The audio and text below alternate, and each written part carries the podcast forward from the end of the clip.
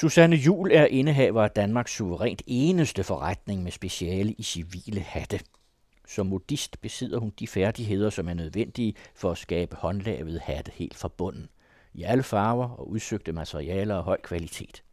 Har forvandles strå, velur, filt, pels og uld til hatte, der giver kant til personligheden. Det er Christina Grossmann Due, der har tilrettelagt. Øh, skaber folk. Mm. Og jeg siger, skaber folk, men hatte skaber personligheder.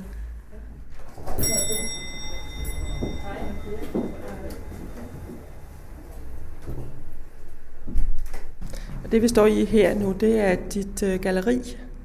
Eller hvad kalder du det her rum, hvor alle mulige hatte er udstillet? Der er flere, der siger, at det ligner et galleri, men jeg synes jo, det er min hatteforretning. Ja. Det er min forretning. Det er der, hvor jeg viser mine hatte. Og hvor længe har du haft de her lokaler her i Stor Kongensgade? I, øh, jeg har, har boet i Stor Kongensgade i 27 år. Jeg har haft de her lokaler i 20. Jeg boede over, startede over på den side af gaden. Så 27 år i Stor Kongensgade. Og det er pænt mange kvadratmeter, er det ikke? Der er mange kvadratmeter. Ja, hvor meget er forretningen på? Jamen, jeg har 100 oppe og 100 nede i kælderen. Så det er, det er en stor forretning. Ud af de 100, der er de 40 værksted. Og også salgslokale, fordi der er min disk jo, som man har en forretning. Jeg laver filthatte, mm. som jeg trækker på træform, og jeg trækker dem våde, og så varmer jeg dem op, og så bliver de ligesom ler, og så kan jeg forme dem. Så jeg laver filthatte i en rigtig god kvalitet, og hvorfor jeg siger, at det er en god kvalitet, det er fordi, at når jeg arbejder, så er det det samme arbejde at lave noget i noget billigt filt, som i noget god filt. Og det gode filt holder resten af ens dage, og kan tåle regn, og er, er ja, et godt valg. Og så laver jeg pelshatte, som jeg også trækker på form, for at få fasong på pelsen, og det trækker jeg vådt. Altså bagskinnet gør jeg vådt, og så trækker jeg det på en form. Så holder det fasongen. Nogle gange understøtter jeg det med noget indenunder, og andre gange understøtter jeg det ikke med noget, og så bliver det bare sådan en dejlig blød en. Og hvad er det for noget pels? Det jeg laver både af mink og af rev, farvet rev, og jeg har en her i pasianer, som er virkelig dejlig, fordi den er fuldstændig til at folde sammen og putte i lommen. Det er en sort pasianer. Ja, det er en sort pasianer. Så har vi en, øh, den... Ja, jeg har en grøn en hængende der også. Og den sorte med, øh, med sort rev på kanten, det er så en strikket hat? Ja, jeg har strikket pullen op i, øh, i, i toppen, og så sat en, en, en kant rundt med, med rev. Og det er simpelthen fordi, at, at meget ofte så bliver det sådan en lædertop, altså man ånder ikke i det. Så derfor har jeg fundet ud af, at man laver en grov strik er sådan en fin kontrast til det der rev. Og den er faktisk meget behagelig på, fordi den er blød, og du kan råbe den i lommen uden at, uden at krølle den. Og Praktisk også. Man kan endda stå på ski med den, det har jeg gjort. Man kan ikke stå på ski med en pelshat. Man sveder for meget, og så, øh, så, så ånder man ikke, og så smelter man nærmest. Ikke? Så, så øh, den der strik, den er god. Så laver jeg uldne ting, altså i uldstoffer klipper jeg øh, til sådan nogle sådan lidt bøllehat og jeg laver kasketter i uld og klokkehat i uld, uldstof. Og som øh, mine kunder kommer og vælger, ja, så bliver de målt, og så vælger de stoffet, og så syr jeg dem, så de passer. Ja, det er sådan lidt en krydsning mellem en, øh, en hat og en, og en kasket, den her som en større, større pul, eller hvad, hvad vil du kalde det? Det er en hat med en lille skygge, og en lille skyggehat i stof kommer ofte til at blive kaldt for en bøllehat. Men det er bare en bøllehat i en lidt finere udgave, fordi at jeg netop har twistet pullen lidt i formen, og skyggen er også skæv. Så den er sådan, øh, den har sådan et ekstra fason på, som jeg jo synes er meget vigtigt. Så laver jeg stråhatte, og stråhattene dem trækker jeg også på form. Og stråen den gør jeg våd, og når strå er vådt, så bliver det stærkt.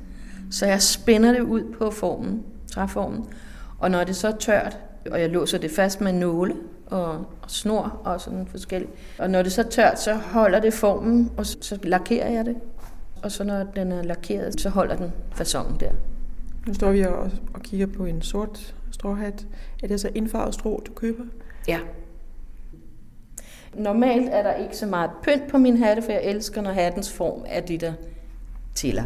Men nu lige fandt jeg på det der, og så har jeg også lige puttet lidt paljetter på en anden stråhat. Og nogle gange kommer der en lille blomst på dem. Men jeg elsker, når, at det er formen og materialet, der ligesom laver hatten. Og det er så, så. klokkehatte i strå, vi har med en paljet på. Ja. Og så en, en anden en ved siden af med et, et bånd omkring. Ja, men mere lige skygge.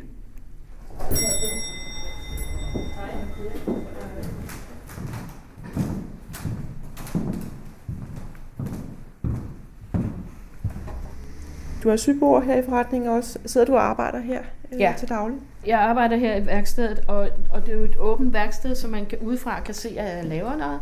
At, og, et, øh, og det, der er fordelen ved det, det er både, at jeg er fleksibel, for hvis kunderne vælger en hat, og den så lige skal sys lidt ind eller blokkes eller noget, så kan jeg gøre det med det samme. Kunderne kan se, at jeg faktisk producerer dem her. Noget med, at du er udlært skrædder. Jeg er til... først modist. Du er først modist? Ja, jeg blev udlært modist i en hatteforretning. Da jeg var udlært, færdig udlært, så arbejdede jeg et halvt år i en hatforretning. Og desværre så døde øh, chefen. Og det var, det var her i København, ikke? Ja, det var faktisk Vagn, som var en meget, meget kendt hattemær. Og så var gode råd jo dyre, fordi der var ikke nogen, der var modister med forretning, men, men der var ikke nogen, der havde råd til at indsætte en, en svend. Så jeg søgte ind på det kongelige teater som herreskrædder, og blev herreskrædder på det kongelige teater, med, på den gamle, gode gamle fasong med at sidde op på bordet med korslagte ben og, og svin håndsyning. Så jeg har to solide, gode håndværksuddannelser. Og da jeg så øh, var færdig der som herreskrædder, så blev jeg ansat. Med en kollega startede jeg værksted op på det kongelige teater som hatteværksted. Hvor før havde det været sådan noget freelance noget, så blev det til, at vi simpelthen fik en hatteværksted på det kongelige teater. Og der var jeg så i syv år, så jeg var 10 år på det kongelige teater i alt med min læreplads, læretid. Og så sagde jeg mit job op, og så startede jeg den her virksomhed. Så du altid gerne ville være modist og have forretning? Ja, det var lidt et tilfælde. Så, så, men, men jeg har jo bare altid syet. Altså, jeg har syet tøj til mine Barbie-dukker, mens de stadigvæk var interessante at lege med. Så jeg startede tidligt. Og da jeg gik i skole i 7. klasse, syede jeg mine første bukser med gylp og lomme, lommer og hele fløjtsbukser. Så jeg har sådan set altid syet. Så det er nok det, der også følger mig nu, ikke? at jeg bare synes, at det er så spændende at, at, at, at lære nye ting hele tiden. Altså selvom jeg har lavet hatte siden 76, 18, 1976, så, øh, så lærer jeg nye ting, så opdager jeg nye ting. Men jeg vil så sige, at den der mange års erfaring, som jeg nu har, den gør, at hvis jeg eksperimenterer med noget nyt, så ved jeg, at det lykkes, fordi jeg har efterhånden så meget erfaring, så jeg ved bare, og op i min hoved har jeg nærmest lavet hatten, og så en ny teknik, og så ved jeg bare, at det kan lade sig gøre. Så, så, så det, det er jo det, der er det, det dejlige ved at have lavet noget i så mange år, så man en tilfredsstillelse med at arbejde med materialerne på den måde. Hvad er noget af det nye? Kunne du give et eksempel på det? Det er svært, men jeg har for eksempel hæklet noget metal, og så har jeg fået fat i noget stråmateriale, som er lidt spændende som er en, en blanding. Det er vævet på den ene led er det bomuld, og på den anden led er det strå.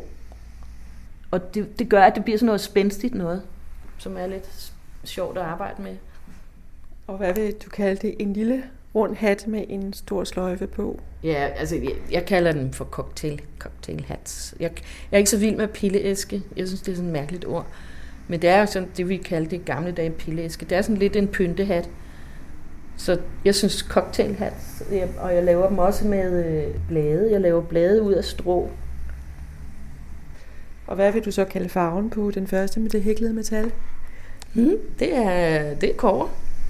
Det er simpelthen kover, og, det, og metal hæklet nettet der er metal, er kover. Og jeg har det også i en, en, en, øh, en rød udgave der. Jeg ved ikke, hvordan de har farvet det metal der, men, øh, og så har jeg det i, i guld. Jeg havde engang en bronzefarvet hat. Jeg synes, det var bronzefarvet. Og mine kunder kunne simpelthen ikke beslutte sig for, om den var grøn eller brun. Men den var bronzefarvet. Ja. Hvor jeg har det bare sådan, jeg ser noget andet. Det var første gang, hvor det gik op for mig, om vi ser nok farver forskelligt. Det er min verden er jo virkelig meget farveagtig. Øh, og det har den været lige fra start af, at, øh, lige fra jeg var ny lærling og alt muligt, ikke? så har jeg også kunne tage stilling til farver. Hvad skal man kunne, hvis man skal lave hatte, som du gør? Hvad skal man være god til? Man skal være tålmodig, fordi det er, jo, det er jo ikke noget, der lige springer ud af hænderne på en. Så man skal, og man skal være akkurat, altså kunne sy noget pænt. Ikke nogen skæve sømme eller noget. Og så skal man have mange kræfter. Når jeg trækker filten på træformen, så er det tungt arbejde, jeg stikker nåle i formene, og jeg slæber rundt på formene på den måde, at jeg trækker den her i nærheden af mit dampanlæg og varmer filten op. Så skal jeg bære den ned i kælderen og ned til min, min suger, kalder jeg den for. Jeg har en uh, boks, som jeg lakerer i. Så, så jeg slæber flere kilo formen op og ned ad trappen, så man skal også være stærk. Men mest af alt tålmodig. Altså man skal have et godt øjemål også, synes jeg. Hvis ikke man kan få øje på det, at man laver en skæv søm, så, så er det jo helt galt. galt. Skal man ikke være visionær også at kunne se øh, for sig et, et hoved øh, med en eller anden hat på? Skal man ikke være kreativ på den façon også? Jo, jo, men det kommer jo helt af sig selv. Altså det kommer jo på, på erfaring. Og nogle gange, når kunderne kommer ind og spørger, hvad vil være pænt til mig, så har jeg allerede besluttet mig for, hvad de skal have på. Og nogle gange, så ved jeg det ikke, og så bruger vi udlåsesmetoden, og så nogle gange, så, så skal man lige have kunden med på, på ideen, fordi det er ikke altid, at kunden kan se sig selv. Altså jeg ser kunden som den person, de står i her og nu. Og så har kunden et billede af, hvordan de gerne vil se ud. Og det er ikke altid, altså de skal lige hjælpes lidt med, kan, man kan se helt forfærdelig ud, eller også kan man se helt vanvittigt godt ud. Altså hvis man bare vælger at få en anden farve, så er det, så er det den façon, der er pæn. Ikke? Så, det, så det er både farven, størrelsen og façonen på hatten, der er vigtig.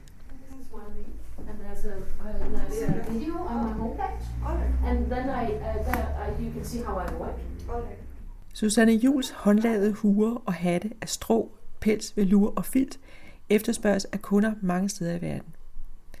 For tiden er hun helt alene og må klare alle aktiviteter i sin virksomhed, der i dag er den eneste af sin art i Danmark. De sociale medier skal også passes, og der er en livlig trafik af besøgende i forretningen. Så hvor mange hatte bliver det til på et år? Øh, ej, det har jeg altså ingen anelse om, men der ryger jo mere end 1000 hatte ud om året. Altså, og det er alle, alle øh, sociale lag og alle aldre, jeg sælger til.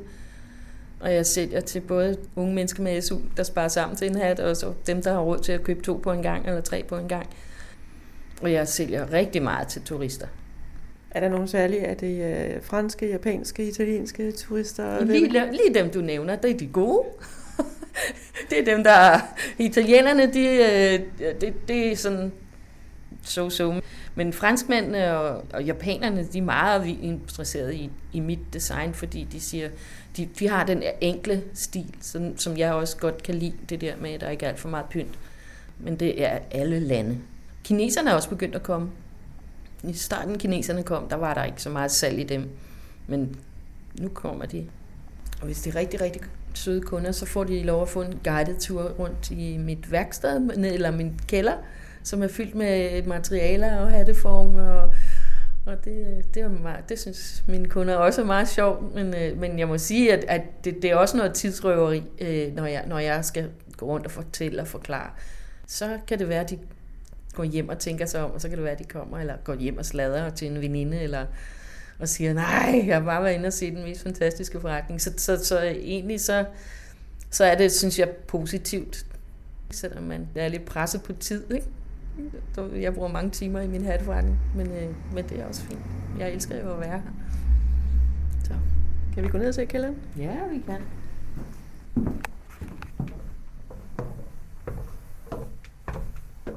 Og det her det er mit lager af huer. Ja. Lager af huer i plastikkasser, og så har vi reoler med øh, alle de her blokke. Hedder det blokke? Ja, ja. ja. det er hatteblokkene. Og der er både skygge og pult og, og hele hatte. Der er alt muligt forskelligt. Og det jeg kan med de der blokke, det er jo, at jeg kan, jeg kan lave nye modeller, fordi jeg kan flytte rundt på pult og skygge, så hattene bliver forskellige. Hvis jeg har en pult, som jeg er meget glad for, så kan jeg give den tre forskellige skygger, og så bliver det tre forskellige hatte.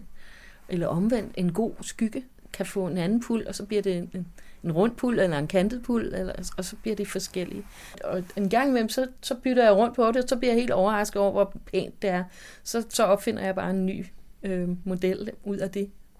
Og din samling af blokke, det er vel en, du har opbygget sådan igennem mange år? Ja, det startede jo så for de der 30 år siden.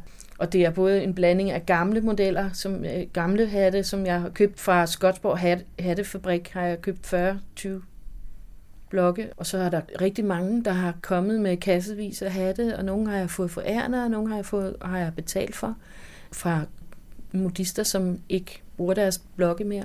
Og så alle de lyse blokke, de er nye, dem har jeg simpelthen fået produceret, og dem, dem har jeg købt i Italien, og, og der køber jeg så ikke mere, fordi de er lukket.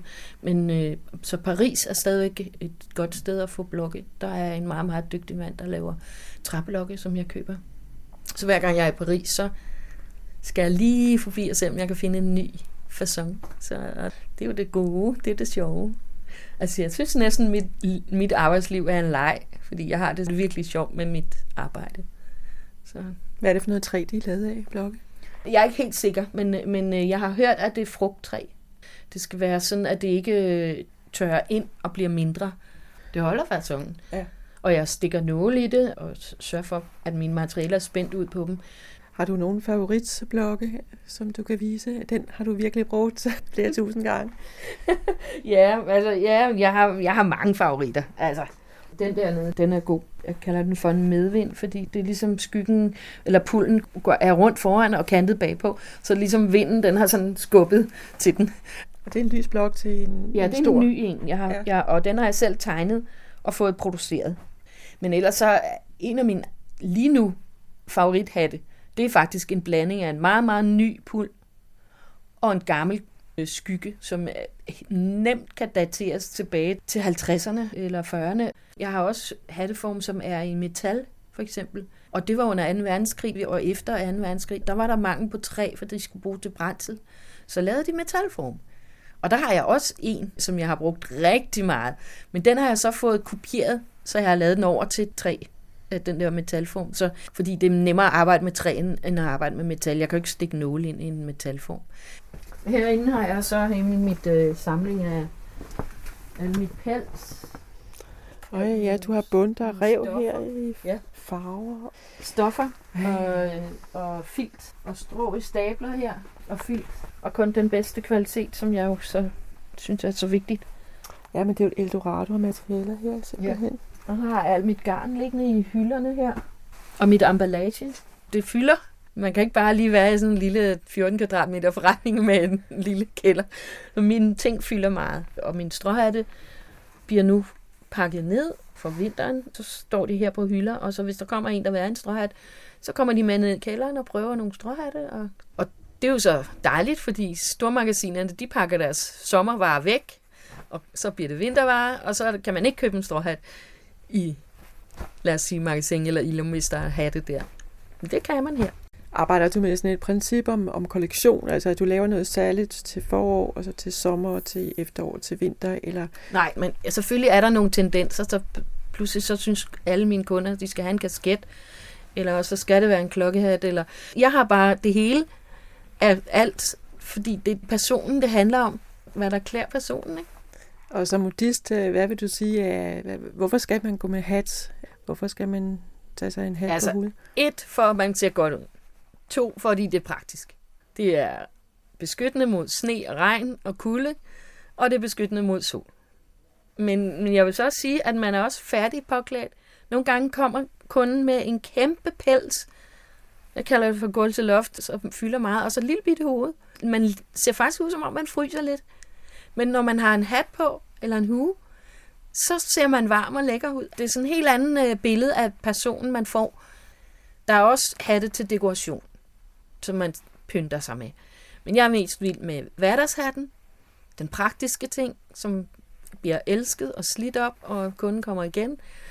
Jeg vil så sige, at vi tager hat på til de der kirkelige handlinger, til bryllupper, barndåb, og sågar her de sidste to sæsoner, der har jeg solgt hatte til øh, kunder, som skal til konfirmation. Så der er lidt opsving i brugen af hat? Ja, måske? det er der. ikke lidt, der er meget.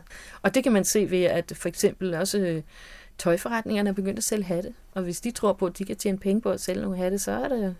Da jeg startede virksomheden for 27 år siden, der var det meget mere, så havde man en rød hat, så skulle man også have rødt bælte og røde støvler og rød taske. Nu er det jo sådan, at de har gul taske og grønne sko, og kan finde på at tage en helt tredje farve hat på. Ikke? Jeg synes, mine kunder er meget dygtigere til at, at tage, og godt kan se, at man kan noget forskelligt. Det aller, aller vigtigste ved valg af farver på en hat, og det vil altså filt, strå, pels eller, eller strik, det er, at det er en god farve til dit ansigt. Nogle gange så siger jeg skidt med, om det passer til tøjet.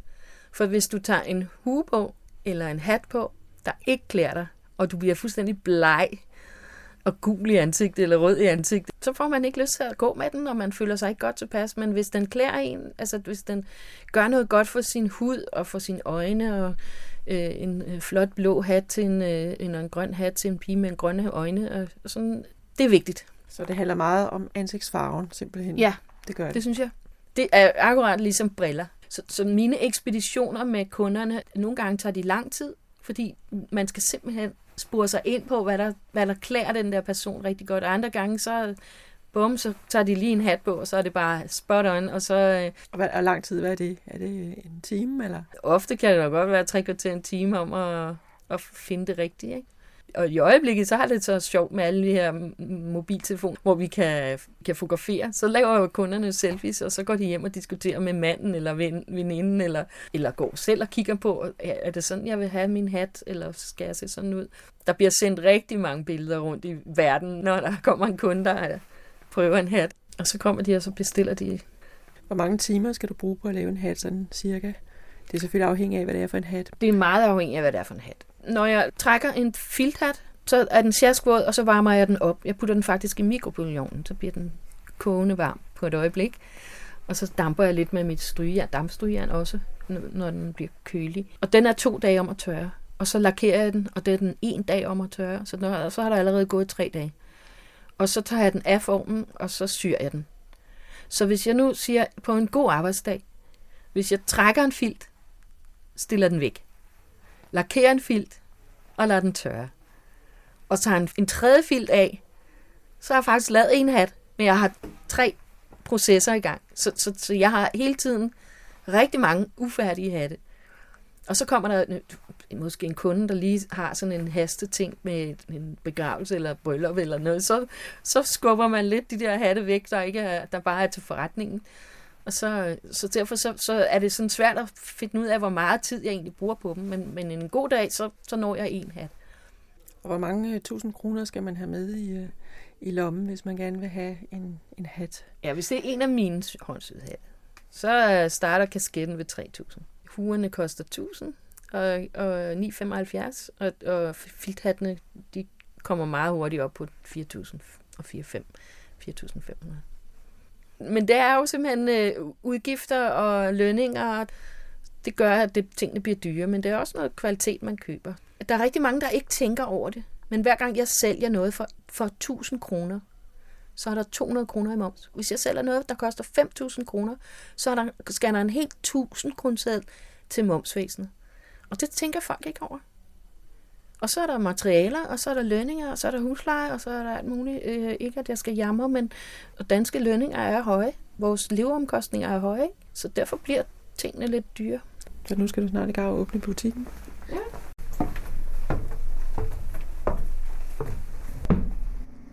Er der nogle øh, skoler, som underviser i øh, at lave hatte? Mm, nej, de er faktisk lige lukket ned nu. Så det er rigtig, rigtig ærgerligt for vores fag. Og det er lige så ærgerligt for skrædder, bundmær og modister. De er blevet til sådan noget industrioplæring, så det der håndsyninger, det går tabt. Så det er rigtig, rigtig ærgerligt. Så du er simpelthen Danmarks sidste... Øh, Nej, det er jeg ikke. Der er 5-6 stykker unge mennesker, der, der, men de har værksteder og laver frilangsarbejde, i specielt meget til teatrene og sådan noget. Og der sidder jo tre modister på det kongelige teater. Jeg har kollegaer, men jeg er den eneste, der har en forretning, hvor jeg producerer fra bunden af. Kan du ikke få en uh, lærling? Lærling? Det har jeg ikke råd til. En lærling skal have sådan noget, der ligner 16-17.000 om måneden. Og det gør altså ondt, når man er selvstændig. Så er det mig, der skal arbejde for to. der kommer ikke så meget penge ind for det, de laver. Så det, desværre kan det ikke lade sig gøre. Jeg ville gerne lære mit håndværk videre, men det kan ikke lade sig gøre. Det, den bedste løsning ved det ville være, hvis man kunne lave sådan en SU-ordning her. Jeg bliver sidestillet med tømmer og snikker og, og, og malere, som, som åbenbart godt kan få det til at fungere med, med lønningerne, men det, det, det kan ikke lade sig gøre her. Jeg har praktikanter, som ikke koster noget som i kortere perioder, ikke? men ikke en fuld lærling. Det, det kan ikke lade sig gøre. Men det kongelige teater laver, har, har elever, så, så hver tredje år kommer der en elev ud fra det kongelige teater og har lært teater. Men det jeg laver, det er jo noget andet. Det er jo civile hatte, kalder jeg det for. Det, det er sådan lidt nogle andre teknikker, end, end når man laver teater. Goddag. Goddag. Ej, hvor hyggeligt. Jeg har sat seks hatte i samme stof. Susanne Jul har kreeret seks forskellige hatte i samme stof, lagt fotos af dem ud på Instagram og spurgt kunderne, hvilken model de bedst kunne lide. Hun fik 137 svar og lod Google om at udtrække et af dem. Det blev Anne-Marie Bro Hofbauers bud, der vandt, og hun havde stemt på modellen, der har form som en fyldig kasket. Men hvorfor valgte hun lige den hat? Det er jo lidt sjovt, fordi da, da jeg kiggede på den, så tænkte jeg, at det er jo sådan en, ikke helt, men Kim Larsen gik med, da han var ung, tror jeg faktisk. Jeg synes, det var en cool stil, og jeg, der er så mange referencer til 70'erne nu, og jeg synes, det var sådan lidt 70'er inspireret, ja. sådan på skrå og lidt på mm. sned, og så fylder den også godt og har en god skygge, ikke også? Og, så. Ja. og sådan i gobelin-stof. Det er sådan noget gobelin ja. ja. Det er sådan, at når man kommer og, og skal vælge, så, så, så har jeg så mange stoffer, som man kan vælge mellem. Så det er både er terne og ensfarvet og bouclé. Har du nogle tanker om, hvad for nogle farver du skal have? Jeg, jeg tror måske, det skal være en, jeg kan bruge all round, altså hele året, fordi jeg er en hatteperson. Jeg går med huer, jeg går med kasketter, jeg går med hatte, jeg går med altså alt slags. Jeg kan lige have det på. Nogle klæder det med en hat, nogle klæder det med en hat. Men jeg elsker det. Siden jeg var helt lille, har jeg altid gået med huer og hatte og alt muligt. Og så synes jeg, det er med til at understrege ens personlighed og ens stil, og det giver nogle gange sådan lidt kant på, ikke også? Ens udtryk. Der er sådan et udtryk, klærskaber folk. Mm. Og jeg siger klærskaber folk, men hatte skaber personligheder.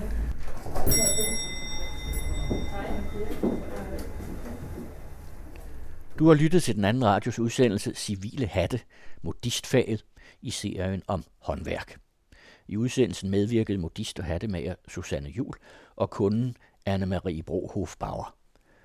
Du finder de øvrige udsendelser i serien på den anden radios hjemmeside.